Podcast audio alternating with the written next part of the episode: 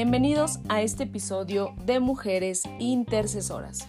El día de hoy quiero platicarte una historia de un gran hombre que estuvo en esta tierra, pero que además de esto trascendió porque tuvo muchas características buenas de un buen líder. Y es que quiero dejarte con tres lecciones de liderazgo que podemos aprender de este gran hombre que se llama Moisés. Y es que mucho o muchos saben o han escuchado hablar sobre la vida de este personaje, porque sin lugar a duda este hombre fue uno de los más extraordinarios que caminó en esta tierra, porque su historia es verdaderamente sorprendente. Nació esclavo, se convirtió en nieto de Faraón, huyó de Egipto, después eh, se convierte en pastor de ovejas y finalmente, y lo más importante en su vida, fue llamado por Dios para libertar, liderar a su pueblo hacia una tierra prometida, pero desde luego todo esto fue comandado y dirigido por Dios para que pudieran beneficiar a muchísimas personas, a todo un pueblo. ¿Te puedes imaginar cómo fue esa labor, cómo fue ese gran trabajo eh, de este hombre, porque a pesar de las circunstancias que no eran nada fáciles, él tenía que hacerlo porque esa era la encomienda que Dios tenía para él. Pero en este, en este podcast lo que quiero compartirte son estas lecciones de liderazgo para tu vida, porque yo sé que si tú eres un líder o quieres ser un líder, necesitas tener algo como el espíritu de Moisés. Necesitas tener esa parte de lo que llamamos sabiduría, esa sabiduría que solamente Dios nos da y que con Dios podemos obtener y no nada más en nuestro conocimiento que es muy limitado. Así que te voy a contar en breve parte de su historia desde el nacimiento de Moisés para que tú puedas imaginarte cómo este hombre no tuvo la vida nada fácil desde que él nació un varón de la familia de Leví fue y tomó por mujer a una hija de Leví, la que concibió y dio a luz a un hijo y viéndole que era hermoso, le tuvo escondido tres meses. Pero no pudiendo ocultarle más tiempo, tomó una arquilla de juncos y la calafateó con asfalto y brea, y colocó en ella al niño y lo puso en un carrizal a la orilla del río. Y una hermana suya se puso a lo lejos para ver lo que le acontecería, y la hija de Faraón descendió a lavarse al río, y paseándose sus doncellas por la ribera del río, vio ella la arquilla en el carrizal y envió una criada suya a que la tomase. Y cuando la abrió, vio al niño, y he aquí que el niño lloraba. Y teniendo compasión de él, dijo, De los niños de los hebreos es este. Entonces su hermana dijo a la hija de Faraón, Iré a llamarte una nodriza de las hebreas para que te críe a este niño? Y la hija de Faraón le respondió, Ve. Entonces va la doncella y llama a la madre del niño, a la cual dijo la hija de Faraón, Lleva a este niño y críamelo, y yo te lo pagaré. Y la mujer tomó al niño y lo crió. Entonces la mujer, cuando el niño crece, ella lo trajo a la hija de Faraón, la cual lo prohijó y le puso por nombre Moisés, diciendo, porque de las aguas lo saqué. Entonces, esta parte tan importante que no la tuvo absolutamente nada fácil este hombre, desde que nació fue perseguido, lo querían matar y sus padres lo echan al río para que pueda eh, un egipcio, y ese era el objetivo de sus padres, que, que eh, los egipcios, alguien rescatara al niño porque lo iban a matar. Aquí lo importante de esta historia que se encuentra en el libro de Éxodo, vemos que en una parte pasan los años y en una parte de la vida de este hombre viene lo que es el llamamiento de Moisés. Te la voy a contar. Dice, y se le apareció el ángel de Jehová en una llama de fuego en medio de una zarza, y él miró y vio que la zarza ardía en fuego, y la zarza no se consumía. Entonces Moisés dijo, yo ahora Iré y veré esa grande visión porque a causa de la zarza no se quema. Viendo que Dios iba a ver, lo, lo llama Dios y en medio de la zarza y Dios dijo, Moisés, Moisés. Y él respondió, heme aquí. Y dijo, no te acerques, quita tu calzado de tus pies, porque el lugar en el que tú estás, tierra santa es.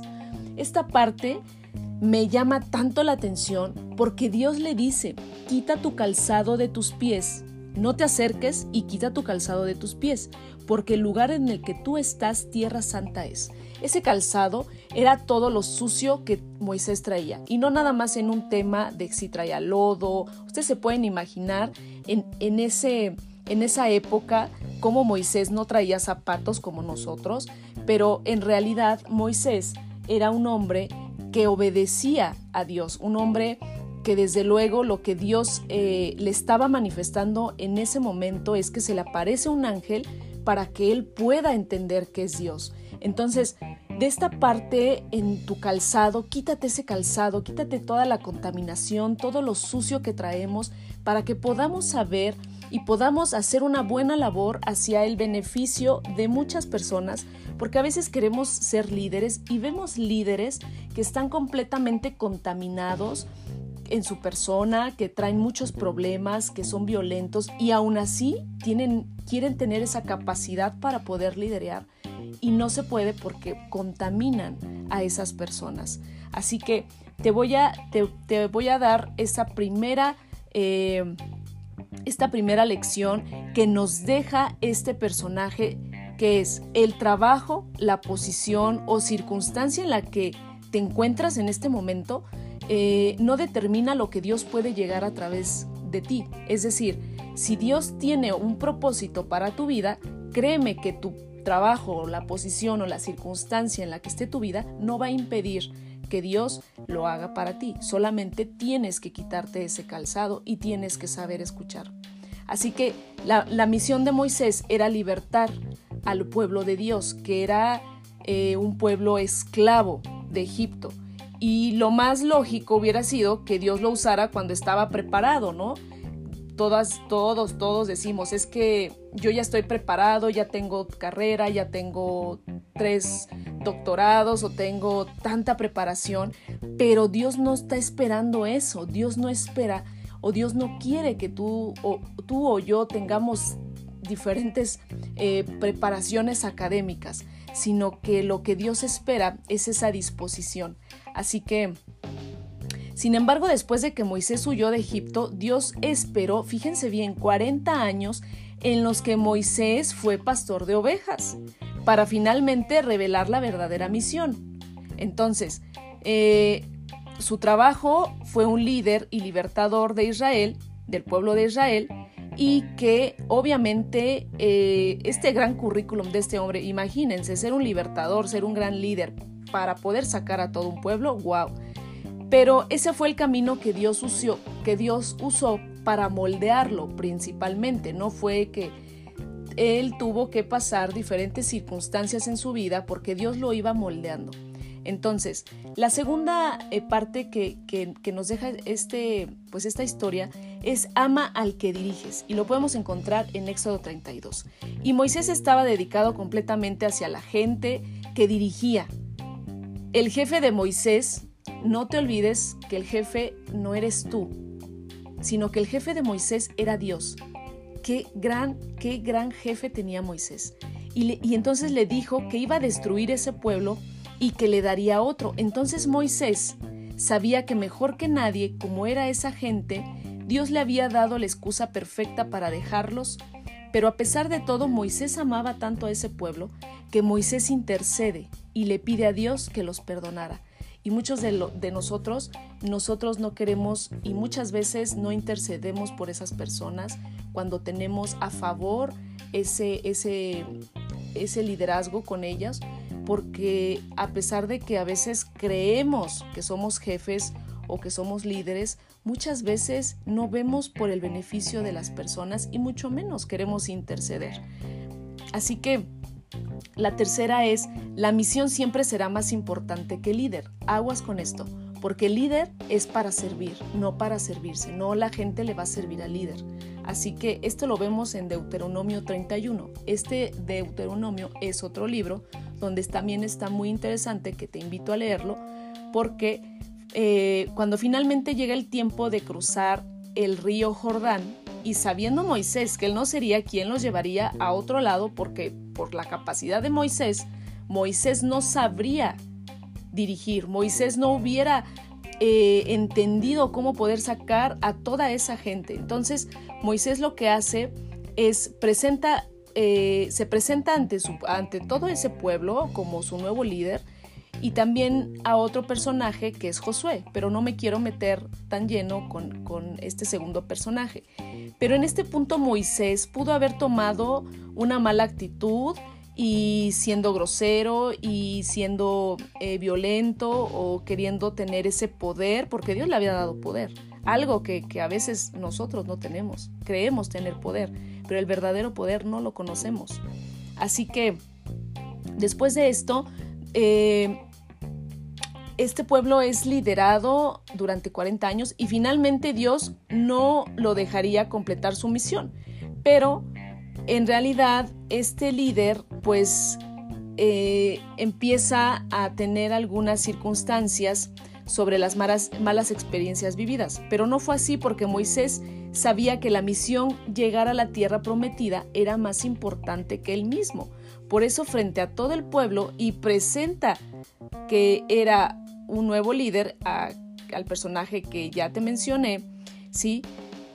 Así que recuerda que, que esta misión, que siempre será más importante que una persona, siempre esa misión que tú quieras encabezar, pídele dirección a Dios porque de verdad que si no tenemos esa dirección, esa sabiduría de Dios, no vamos a poder encabezar o tal vez sí lo logremos, pero va a ser limitado, vamos a tener muchos problemas, vamos a estar siempre enredados, no vamos a poder tener una buena salida.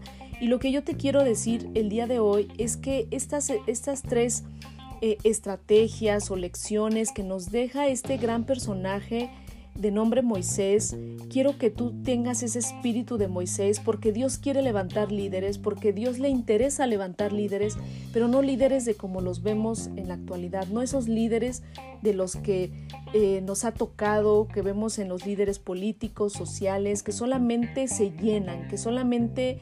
Eh, quieren e, ese beneficio propio y que la gente le prometen y le prometen y le prometen y jamás llega esa ayuda y desde luego que cuando ellos llegan a ese objetivo deseado se olvidan principalmente de las personas que estuvieron con ellos.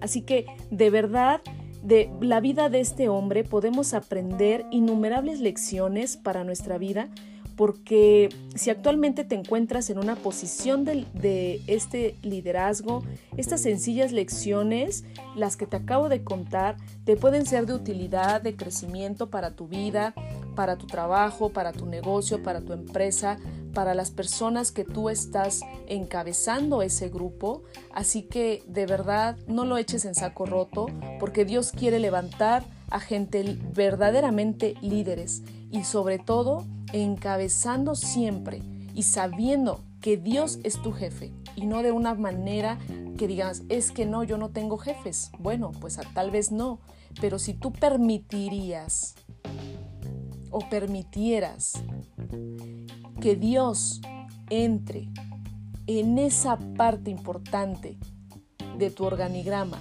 como jefe, todo sería completamente diferente. Así que espero que te haya servido para tu día a día, para tu vida. Te mando un abrazo y que Dios bendiga poderosamente tu vida.